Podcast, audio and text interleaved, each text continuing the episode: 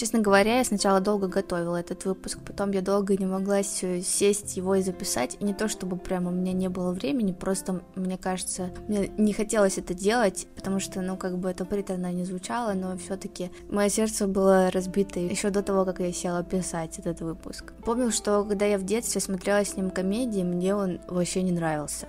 Мне он казался каким-то странным и реально слишком ярким, вот правда. И с возрастом мое восприятие изменилось. Я посмотрела с ним и другие фильмы, посмотрела его стендап и вообще очень, э, очень сильно прониклась к нему. К сожалению, его жизнь закончилась на очень грустной, неожиданной ноте. Он покончил с собой в 63 года, что для меня вообще было шоком. Мне казалось, 63 года, ну, чувак, ну подожди, еще и ты, и все само как-то закончится. Такая новость была очень неожиданной не только для меня, она породила много слухов о депрессии, о финансовых проблемах, о зависимости, но все намного сложнее, чем казалось бы. Итак, этот выпуск про прекрасного комика с самыми добрыми глазами, про Робина Уильямса. Робин родился в очень даже приличной семье. Отец входил в руководство компании Ford, а мама была бывшей моделью и правнучкой губернатора. Но при этом Робин чувствовал себя одиноко и чаще общался с горничными, чем с родителями, ну, в силу их занятости, конечно. Еще в детстве Робин страдал избыточным весом и был стесняшкой, поэтому вместо дорогих игрушек он играл со своим воображением и прикалывался, разговаривая разными голосами. Думаю, вот тогда и зародился его талант. И когда Робин стал подростком, он превратился в самого популярного парня в классе, потому что он классно шутил и проявлял свои актерские способности, которые параллельно развивал в драматическом кружке. Но, кстати, несмотря на это, когда он окончил среднюю школу, его одноклассники присвоили ему звание, я думаю, что, скорее всего, как бы в школьном альбоме. Они написали про него, что из всех он цитата, наименее склонен к успеху. Тут хочется сказать какую-то пацанскую мудрость, типа плевать, что говорят, крысы за спиной у кисы, не знаю.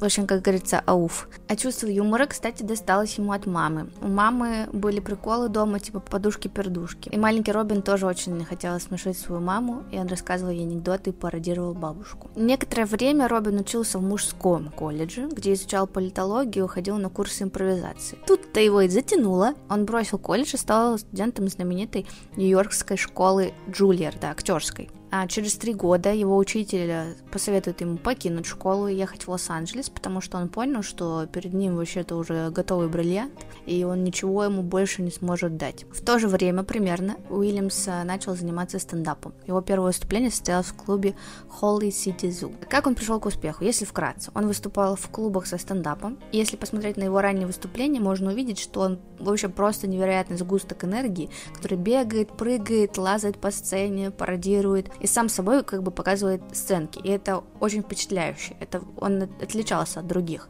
комиков явно. И его заметили, пригласили на прослушивание в сериал Морк и Минди на роль инопланетянина Морка. Во время прослушивания продюсер попросил Уильямса присесть, и Робин сел себе на голову. И поэтому его почти сразу взяли, потому что он был единственным инопланетянином, который прошел прослушивание. Ну, в кавычках, конечно. И еще э, Робин был настолько хорошим импровизатором, что сценаристы Морка и Минди специально оставляли пробелы в сценарии по то, что Робин придумает на площадке перед э, уже живой аудиторией. И с тех пор они так с ним и работали, и все с ним так работали, давали вот обязательно пространство для импровизации. Ну и все, и как все пошло-поехало, ему стали предлагать большие фильмы, большие роли, в том числе и в драматических фильмах. Через 10 лет его в первый раз номинировали на Оскар за фильм «Доброе утро, Вьетнам». Э, я не хочу вам пересказывать его фильмографию, это можно посмотреть на том же кинопоиске. От себя лишь хочу порекомендовать фильм «Пробуждение». Это фильм, который я смотрю, когда хочу поплакать. А дальше я хочу вам рассказать э, некоторые интересные факты про Робина, которые, как мне кажется, очень хорошо его характеризуют как комика и как человека. Ну вот, например, во время одного из своих выступлений со стендапом у Робина, как всегда, все шло супер. Но был один хеклер, который постоянно что-то кричал и мешал ему. И Робин сделал так, чтобы весь зал начал молиться, чтобы этот хеклер умер.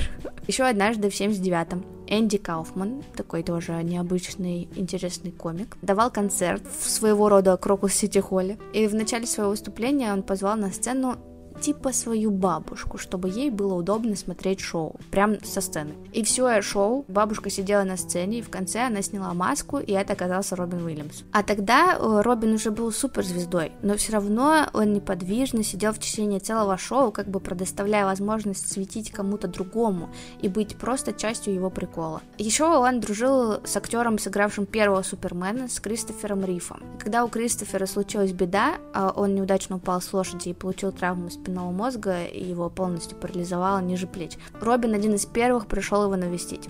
Он зашел в палату в желтом халате и очках и перед другими врачами заявил, что он проктолог Кристофера, и ему срочно нужно осмотреть его простату. И тогда Кристофер впервые после аварии рассмеялся. Еще Робин утешал Стивена Спилберга во время съемок э, фильма «Список Шиндлера».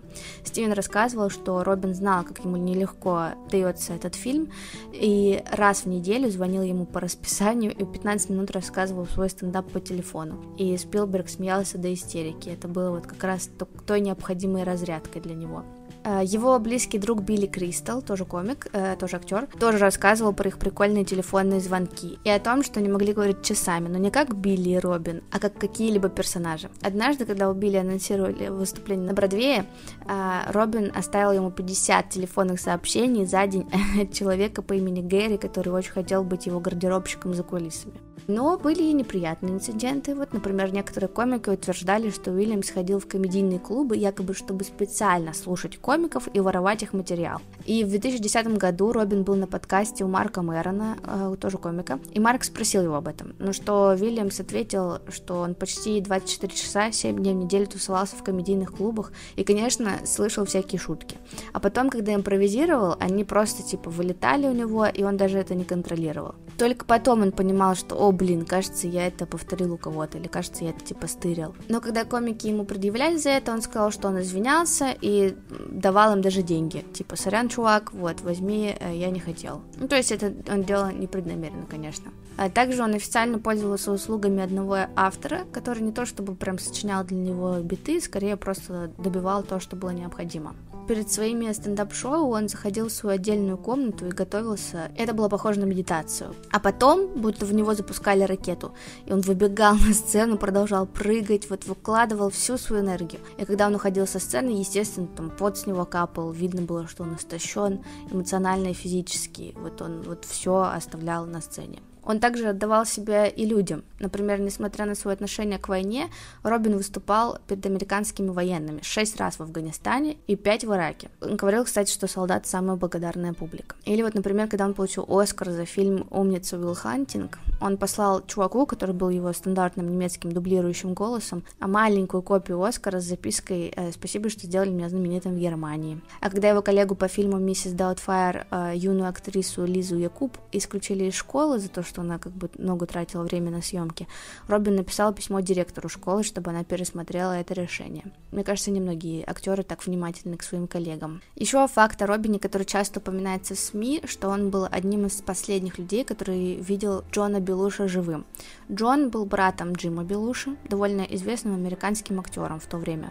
Робин встретился с Белуши в ночь на 4 марта 1982 года, они тусовались в отеле, потом Белуши почувствовал сонливость, и Робин решил, что пора уходить.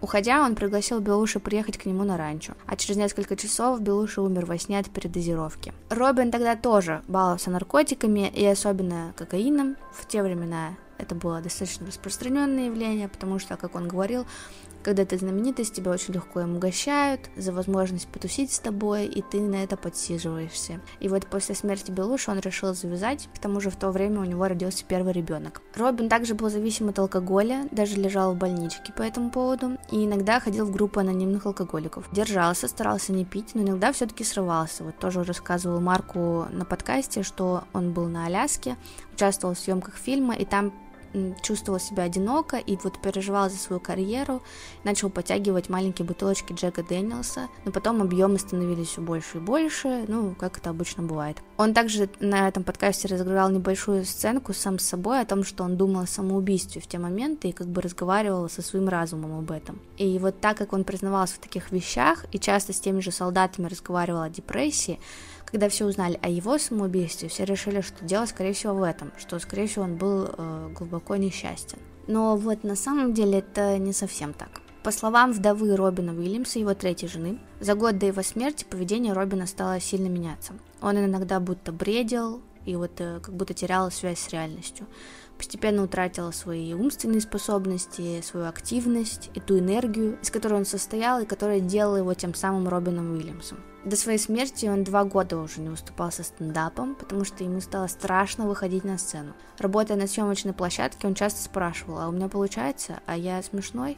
То есть его уверенность таяла на глазах, к тому же ему с трудом удавалось запомнить даже одну реплику. За три месяца до смерти ему диагностировали болезнь Паркинсона, это болезнь головного мозга, а после его смерти по результатам вскрытия у него обнаружили еще и деменцию с тельцами Леви, и врачи сказали, что его случай был одной из худших патологий, которые они видели. Эта болезнь как раз-таки усиливает тревожность, неуверенность в себе, вызывает бредовые ошибочные мысли, которые прежде человека никогда не преследовали. И человек даже не подозревает, что это вызвано когнитивным расстройством, он просто не понимает, что с ним не так. И скорее всего именно эта болезнь вызвала у Робина желание покончить с собой. Хотя с другой стороны, это желание не было спонтанным, потому что многие его друзья, оглядываясь назад, понимают, что в моменты последнего общения с Робином он будто бы хотел ну, попрощаться с ними но по прогнозам он прожил бы еще максимум три года, причем в постоянно ухудшающемся состоянии, потому что от этой болезни в мире еще нет лекарства. Вот так вот все грустно закончилось для Робина Уильямса.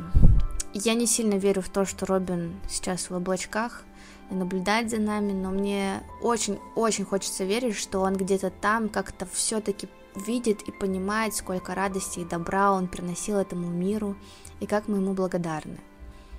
Жаль, что все это добро не может вернуться к нему сейчас, но частички Робина останутся с нами по всему миру, и мы еще долго будем его вспоминать. Спасибо, Робин Уильямс, за все.